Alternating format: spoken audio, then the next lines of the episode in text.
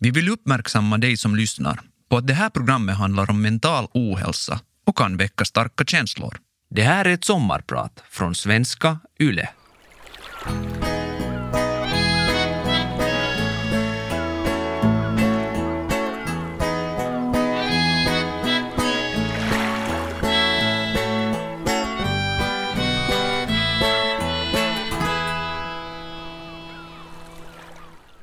Det är Lucia-dagen 2022 och här sitter jag.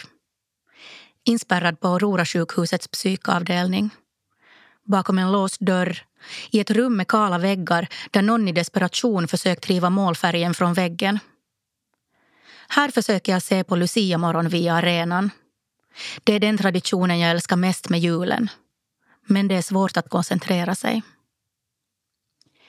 Det här är inte alls som Girl Interrupted och jag är varken Angelina Jolie eller Winona Ryder. Tvärtom. Jag är ensam, inspärrad och vet inte vad som ska hända. En gång i timmen får jag gå ut på den gallerförsedda balkongen för att röka. Men före det måste jag ringa till en vårdare som följer mig. Hon öppnar min dörr, går bredvid mig, öppnar dörren till vindfånget, öppnar dörren till balkongen och stänger dem alla efter mig. Jag är isolerad för att jag har influensa. Annars hade jag fått vara på en annan avdelning. Det är tur att jag smittar, för det betyder att ingen kan bo med mig. Jag kan bara föreställa mig hur det skulle vara att dela rum med en komplett och galen främling. Tidigare trodde jag att den här känslan av avgrund jag hade när jag blev intagen var en släng av hård PMS. Jag vill alltid promenera ut i havet några dagar före jag ska få mens. En hel sommar var det så. Dödslängtan följdes av mens. Väntan på att blodet skulle rinna ut. Jag trodde att jag var död inuti. Det kändes som att där inte fanns några andra känslor än en grävande kvävning. Men jag har ju känslor. De är bara ofta i olika nyanser av ångest och död. Mitt namn är Katarina Salo. Jag är lesbisk och deprimerad journalist. Idag ska jag sommarprata om mitt förhållande till min religiösa uppväxt och om min mentala hälsa. Och om hur jag kom ut som queer när lesbisk ännu lät för vulgärt. I sin diktsamling Jag studerade en gång vid en underbar fakultet skriver Tua Forsström att tama kråkor blir alldeles för fästa vid människor. Det leder ofta till att kråkan hamnar i psykos. Vi hade en tam kråka när jag var liten. Jag var så liten att mitt enda minne är när den dök ner mot mig en gång när jag stod på vår terrass. Jag var livrädd för den. Kråkan var min storebrors. Han hade räddat den när den som liten kråkunge fallit ur sitt bo. Jag vet inte om kråkan Hjalmari hamnade i psykos men jag vet att en granne slutligen blev trött på att den åt av deras jordgubbar och vred nacken av kråkan. Så slutade Hjalmaris jordeliv hemma i Petalax. En snörik måndag för lite mer än 40 år sedan föddes jag på BB i Vasa. Som sladdbarn i en familj med två pojkar blev jag behandlad som en prinsessa. Och visst fanns det tider när det verkligen var helt befogat att kalla mig bortskämd. Kanske jag fortfarande bär spår av det inom mig. Petalax var en trygg plats för mig. Det var senare, när jag flyttade via Vasa till Sverige efter mina föräldrars skilsmässa som otryggheten på allvar satte in. Det finns inget entydigt svar på om otryggheten handlade om bortträngd identitet, brist på vänner eller en helt vanlig förtonårings stora känslor och sorg. En känsla av hemlängtan for ibland genom mig när jag var liten oberoende om jag var hemma eller inte. Som en vind genom huvudet och en boll i magen, beskrev jag den. Det gjordes undersökningar, speciellt för mitt magont som kom och gick. Men förstås kunde läkarna inte hitta den grundläggande sorgen och ångesten som fanns i mig. Det är först nu jag insett vad det handlade om. Kråkor har kanske ett oförtjänt dåligt rykte. De anses föra med sig död och de siar om kommande katastrofer. De sägs vara skabbiga och smutsiga. Men tänk om kråkan är som morran att den bara vill ha lite värme och kärlek. När kråkan inte får komma tillräckligt nära, när den blir avvisad av människan, blir den kanske galen av sorg. I vintras tillbringade jag alltså elva dygn på en psykiatrisk avdelning. En del kanske skulle säga att jag blev galen av sorg och därför behövde pausa min vardag en stund. Sanningen är att det finns en massa olika orsaker till att jag sökte hjälp och jag var lättad att få den hjälpen. Jag mådde dåligt, jag behövde sjukvård men kanske den mest grundläggande orsaken ändå var kråkans sorgesång. Jag kände mig vilsen, självdestruktiv och otroligt trött. Mest på mig själv. Jag var här igen, i gropen dit jag med jämna mellanrum faller. Skillnaden nu var att gropen var djupare än någonsin.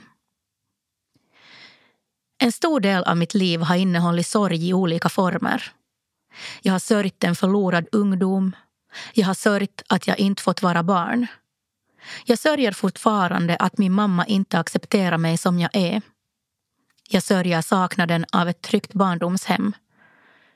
Jag har också sörjt det jag utsatts för och det jag utsatt mig själv för just på grund av sorgen.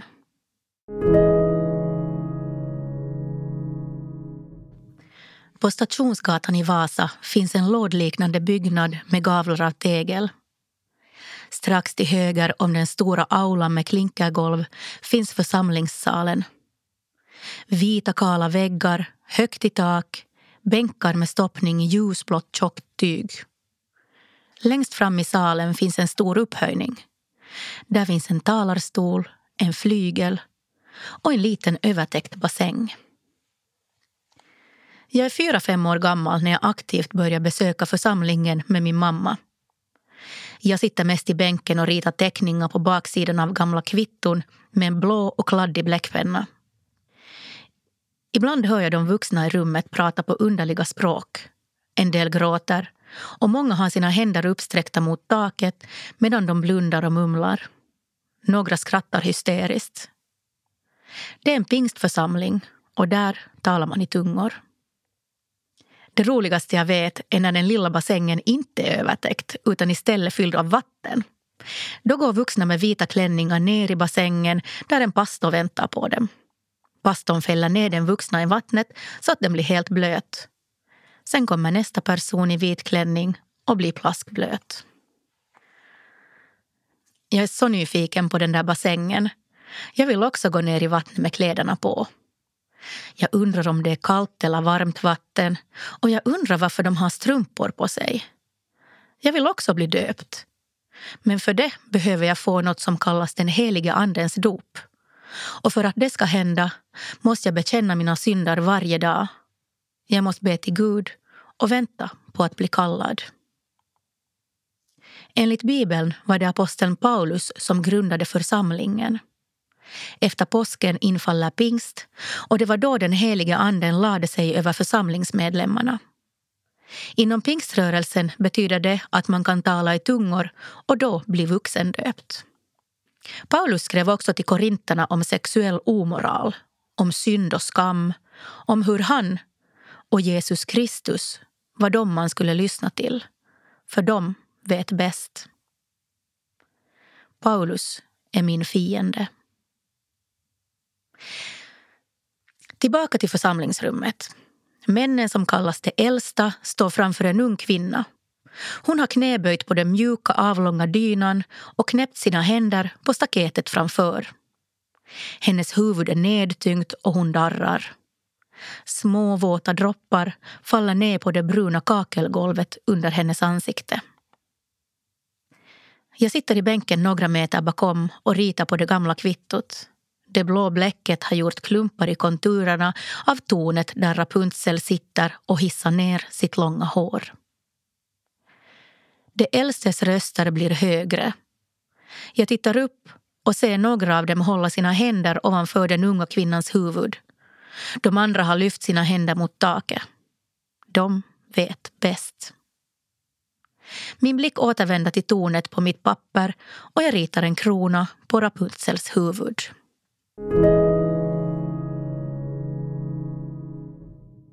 När jag var ung drömde jag om att bli skådespelare. Som 20-åring började jag på en dramalinje på en folkhögskola i Huittinen. Jag ville bort från Vasa, där jag då bodde. Jag ville bort från allt.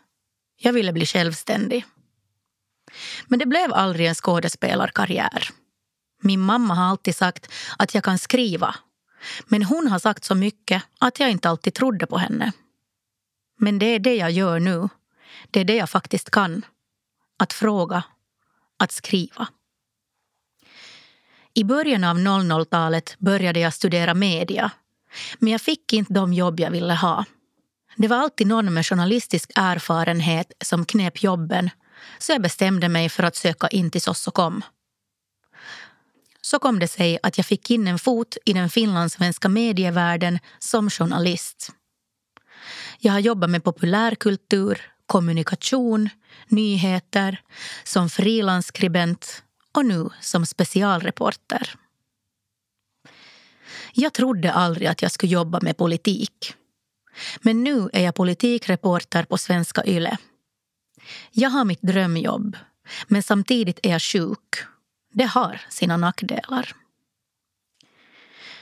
När jag är sjukskriven, vilket jag ibland är på grund av min depression, vill jag tillbaka till jobbet. Jag blir nervös och otålig samtidigt som jag blir stressad av att bara lyssna på radionyheterna. Det är en svår balans att hitta och det är en svår balans att upprätthålla. Ibland halkar jag och det måste få vara okej. Okay. När man varit sjukskriven tillräckligt länge tar lönen slut. Det är bara en viss mängd dagar i enlighet med hur länge man jobbat som man kan vara borta mot full lön. Sen minska den för att till slut helt sina bort. Då börjar jag prestera för att bli frisk. Jag lägger upp ett schema. Jag ska ge tid till mig själv, minst tre dagar i veckan. Jag ska röra på mig, jag ska skriva och jag ska tänka.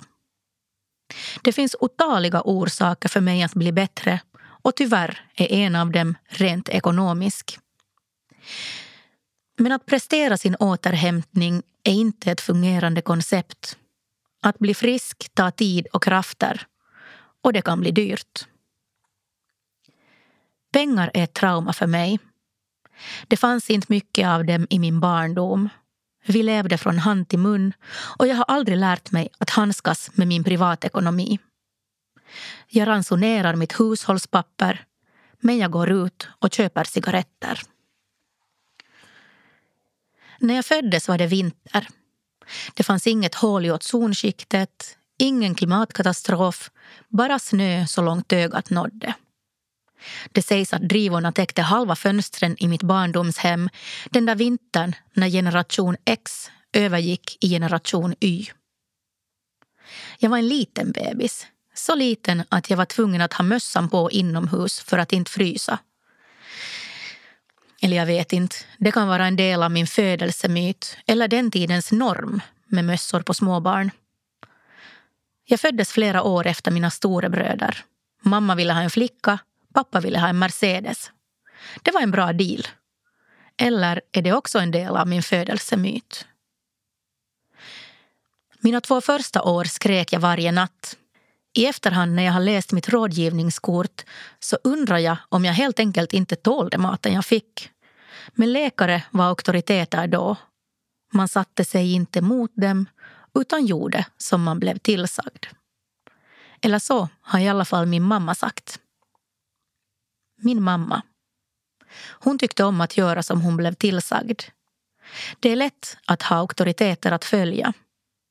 Det är säkert också en av orsakerna till att hon gav sig hän pingströrelsen.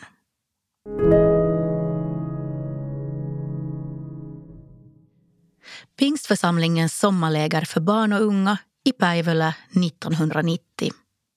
Jag var nio år och plötsligt talade jag i tungor. Jag och min vän satt där mitt i rummet och höll om varandra, grät och bad. Äntligen! Äntligen hade jag hittat gemenskapen. Runt oss satt de äldre ungdomarna, ungdomar som jag såg upp till och ville vara som. De skrattade och skojade tillsammans. De var ett gäng som jag ville bli en del av. Jag bad och jag bad. Jag bad om att få bli en del av allt det där. Jag bad om att få upptas i gemenskapen, om att få vara med. Jag bad så intensivt att mina ord blev oförståeliga. Mamma sa att nu kan jag bli döpt. På kvällen sänktes jag ner i den lilla sjöns smutsiga vatten. Genom den våta alban lyste min baddräkt. Svart med en neongul ananas. Efter lägret gick jag och min mamma till guldsmedsaffären Hovisepät i Vasa. Vi köpte ett guldkors som jag kunde ha runt halsen. Jag var så stolt. Ibland undrar jag varför min pappa inte stoppade hela. Mitt barn är nu i samma ålder som jag var när mamma började ta med mig till församlingen. Jag ser på mitt barn och på den oskuldsfullhet och tillit som finns hos henne. Jag skulle egentligen aldrig ha barn. Det bestämde jag redan när jag var tonåring. Men saker ändras och människor förändras.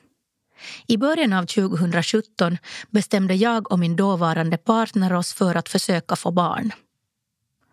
Som kvinna i ett samkönat förhållande har man faktiskt den stora fördelen att verkligen kunna få barn. Det finns olika sätt för personer med livmoder att bli gravida. Det vanligaste år 2017 var att gå via en privatklinik för att göra insemination eller en IVF-behandling. Nu för tiden är det också möjligt att få fertilitetsvård via den offentliga vården. Det här är bara möjligt eftersom ett kvinnopar stämde de tre överläkare som inte gett samkönade kvinnor möjlighet att bli gravida. Mitt barn föddes efter två timmars primalskrik. Det flöt ut samtidigt som tarmen tömdes. Jag skrattade.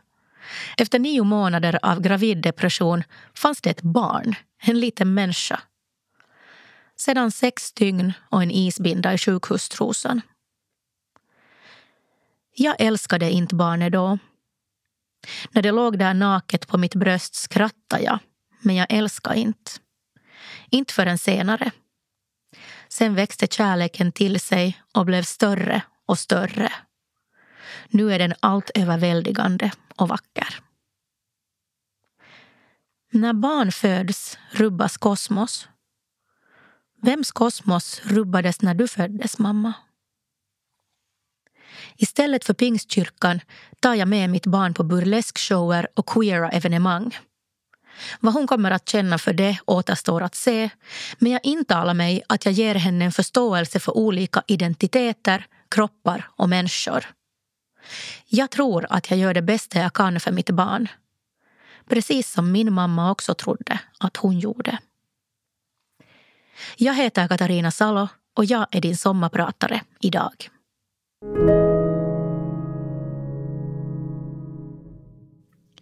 Min diagnos är återkommande depression. Den varierar mellan att vara medelsvår och svår. De senaste åren har den sällan varit under kontroll. Förutom depressionen har jag ångestsyndrom. Min ångest ger mig panikattacker. Men det kan också kännas som en nyårsraket som bara väntar på att explodera i ett stjärnregn. Ibland tar sig ångesten uttryck i en kliande känsla på smalbenen mina nerklippta naglar skrapar och drar längs benen men kliandet slutar aldrig. Jag tvålar in mig i duschen, gnuggar den mjölk och honungsdoftande tvålen mot varje por. Det är som att loppor krupit in under huden och förökat sig. Som att de sprider sin smuts alldeles innanför huden där jag inte kommer åt dem. Jag smetar kortisonsalva på smalbenen. Jag tar allergimedicin. Det kliar och jag skrapar. Det översta hudlagret lossnar fläckvis och en vass ilande smärta ersätter det kliande. Mina smalben är fulla av små sår som varar. Sårskorporna ligger mörka tills mina naglar igen stöter emot och river iväg dem i en ilsken rörelse. Ibland dyker jag ner och känner på ångesten. Det är då jag blir rädd. Rädd för att förstöra allt. Det är då jag inser att jag behöver hjälp. Mitt illamående har suttit i från att jag var barn. Det fanns aldrig någon möjlighet för mig att upptäcka mig själv att känna på eller lära mig om min identitet och sexualitet. Det fanns en hög mur i vägen. Den muren var religionen. När jag var ung ville jag berätta för min mamma om min ångest. När jag samlat mod och gråtande sa att jag måste berätta något för henne frågade hon. Du har väl inte masturberat? När jag var tolv konfiskerade mamma mitt nummer av tidningen Frida. I den fanns en artikel om den kvinnliga orgasmen. Mamma bläddrade genom tidningen och tog den av mig. Enligt vad jag vet så for den direkt i pappersinsamlingen. Jag fick höra att det inte går. Att två kukar inte kan göra barn. Jag fick höra att det inte går. Två fittor kan inte göra barn. Jag fick höra att det inte är naturligt. Jag fick höra att jag inte ska ha sex. Jag fick höra att det är synd. Jag fick höra att Guds vägar är outgrundliga. Men mamma, två fittor kan få barn. Jag vet, för jag har just det barnet. Och hon är ditt barnbarn. Jag får höra att min lesbiskhet aldrig kommer att bli accepterad. Inte så länge Guds ord är lag. Och jag, jag kan inte tvinga någon att överge sin tro. Jag får höra att jag alltid kommer att vara accepterad som dotter och människa. Men det innefattar inte min livsstil. Jag får höra att vilken sjukdom som helst skulle vara bättre än en framtid som sån där. Och någonstans mellan alla de här orden förvandlas jag till en saltstod.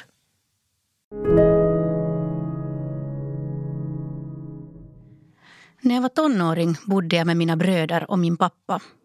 Det här var 90-tal och könsrollerna i hemmet var klara. Mina bröder är äldre än jag och hade redan då sina egna liv. Pappa var sällan hemma. Efter att min mellanbror väckt mig om morgnarna och sett till att jag kom till skolan tog jag hand om mig själv. I något skede blir det lite tradigt med allt prat om chosen families, alltså valda familjer, som är andra än den familj man fötts in i. Konnotationerna i uttrycket gör mig hispig. Det känns inåtvärpande och uteslutande. Dig väljer jag, dig väljer jag bort. Men sanningen är att jag har en vald familj. Mina bröder är otroligt viktiga för mig. I dem känner jag en trygghet och vet att de alltid står bakom mig. Jag har en pappa jag bryr mig om, men min dagliga kontakt är annanstans. I mina analyser av mig själv har jag tänkt att otryggheten i barndomen är en av orsakerna till att mina vänner är så viktiga för mig. En av mina bästa vänner skickade faktiskt ett meddelande till mig med ungefär samma innehåll om hur hon känner att hennes vänner är viktigare än den biologiska familjen samtidigt som jag fick min egen insikt. Det fastslog saken och jag kände en ännu större samhörighet med vännerna. Jag var tvungen att växa upp för snabbt. Som 16-åring hade jag redan flyttat hemifrån för jag visste ju hur man tar hand om sig själv. Lägg till att den religiösa uppväxten som jag nu hade lämnat hade orsakat en rutten självbild och en vilja att vara vanlig igen. Jag kände någon slags internaliserad skam eller homofobi som gjorde att jag trängde undan alla de fina känslor av kärlek som jag känner idag. Jag var 35 när jag officiellt kom ut som queer. Hela livet har jag vetat att jag inte är heterosexuell men på grund av religionen fanns det aldrig utrymme för mig att tänka på det på allvar. Att ta reda på hur jag känner. Idag identifierar jag mig som lesbisk och det är det bästa jag vet. Jag skulle aldrig vilja vara något annat än just det.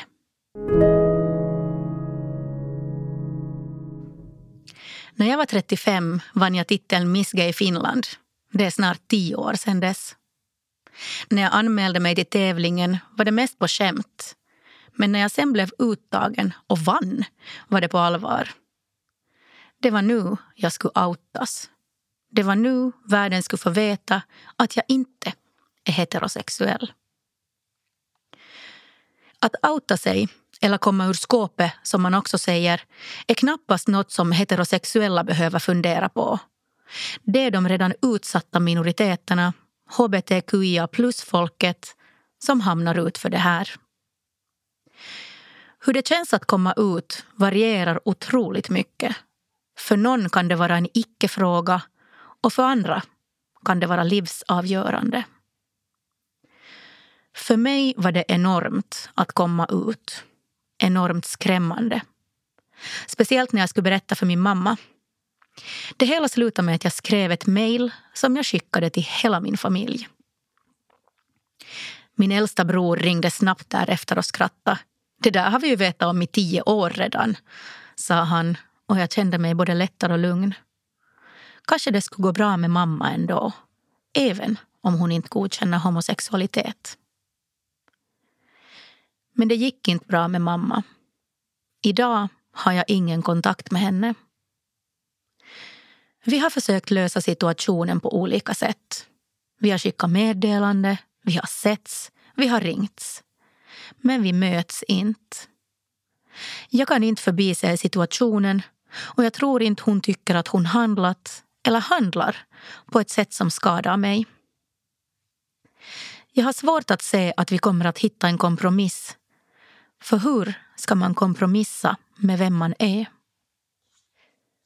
Att sörja en förälder när den fortfarande är vid liv är sällsamt. Samtidigt som banden är klippta finns det fortfarande en tanke om att något kan hända, att något kan vända. Jag tror att vi båda tycker att den andra agerar fel men vi hittar ingen gemensam grund att stå på. Den här sorgeprocessen har pågått i flera år och känslorna är inte längre lika laddade. Men mamma, du finns i mitt medvetande. Jag vet att du gjorde det som du ansåg bäst just då. Mamma, jag tror på dig när du säger att du gjort vad du kunnat. Men du måste också se att det som var ditt bästa inte var mitt bästa. Mamma, det handlar aldrig om min sexualitet. Det handlar om hur ni behandlar den. Jag går i terapi, men jag kommer nog aldrig att bli fullbordad. Treenigheten religion, homosexualitet och psykisk ohälsa kommer att regera till min sista dag på sätt eller annat. Det sätt på vilket man bland pingstvännerna behandlade homosexualitet har skadat min identitet, min självkänsla och mitt självförtroende. Därför kommer den här treenigheten att leva kvar och kanske lär jag mig leva med den. Kanske blir det lättare med tiden.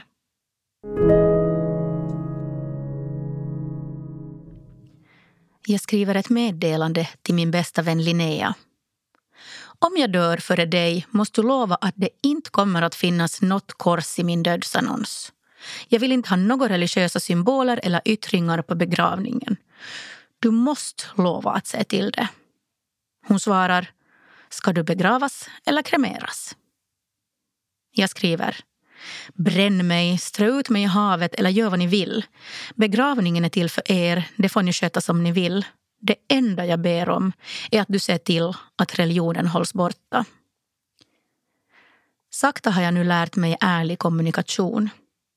Jag berättar för mina vänner hur jag känner och jag håller inte inne med det. Mina insikter materialiserar sig till verkliga skeenden. Jag gör saker som får mig att må bra och jag går i terapi. Jag märker att jag vill lämna saker bakom mig. Jag vill gå vidare och jag vill bli frisk. Men varje gång jag blir stressad börjar det skära i mina öron. Då kan jag känna en meningslöshet. Och fast viljan till liv skulle vara obefintlig så finns det ändå ett mål. Jag vet att depressionen är återkommande. Den kommer jag att få leva med ett tag till, kanske resten av livet. Men jag vet oftast hur man slåss emot den. Kriget har blivit en del av mig. Känslan av att inte vara rätt, att inte vara nog, sitter ändå kvar i mig. Helande är inte linjärt. Det är en berg och dalbana som slingrar sig runt i medvetande. Jag faller ibland. Men hittills så har jag alltid stigit upp. Jag heter Katarina Salo och jag har varit din sommarpratare idag. Och du som lyssnar, om du också mår dåligt uppmanar jag dig att söka hjälp. Det kan ibland vara knepigt att hitta vägarna att gå men i slutändan är det värt det. Och blir det kris, ring krisjouren. Chatta med Ärligt talat-chatten eller åk helt enkelt till jouren. Där får du hjälp.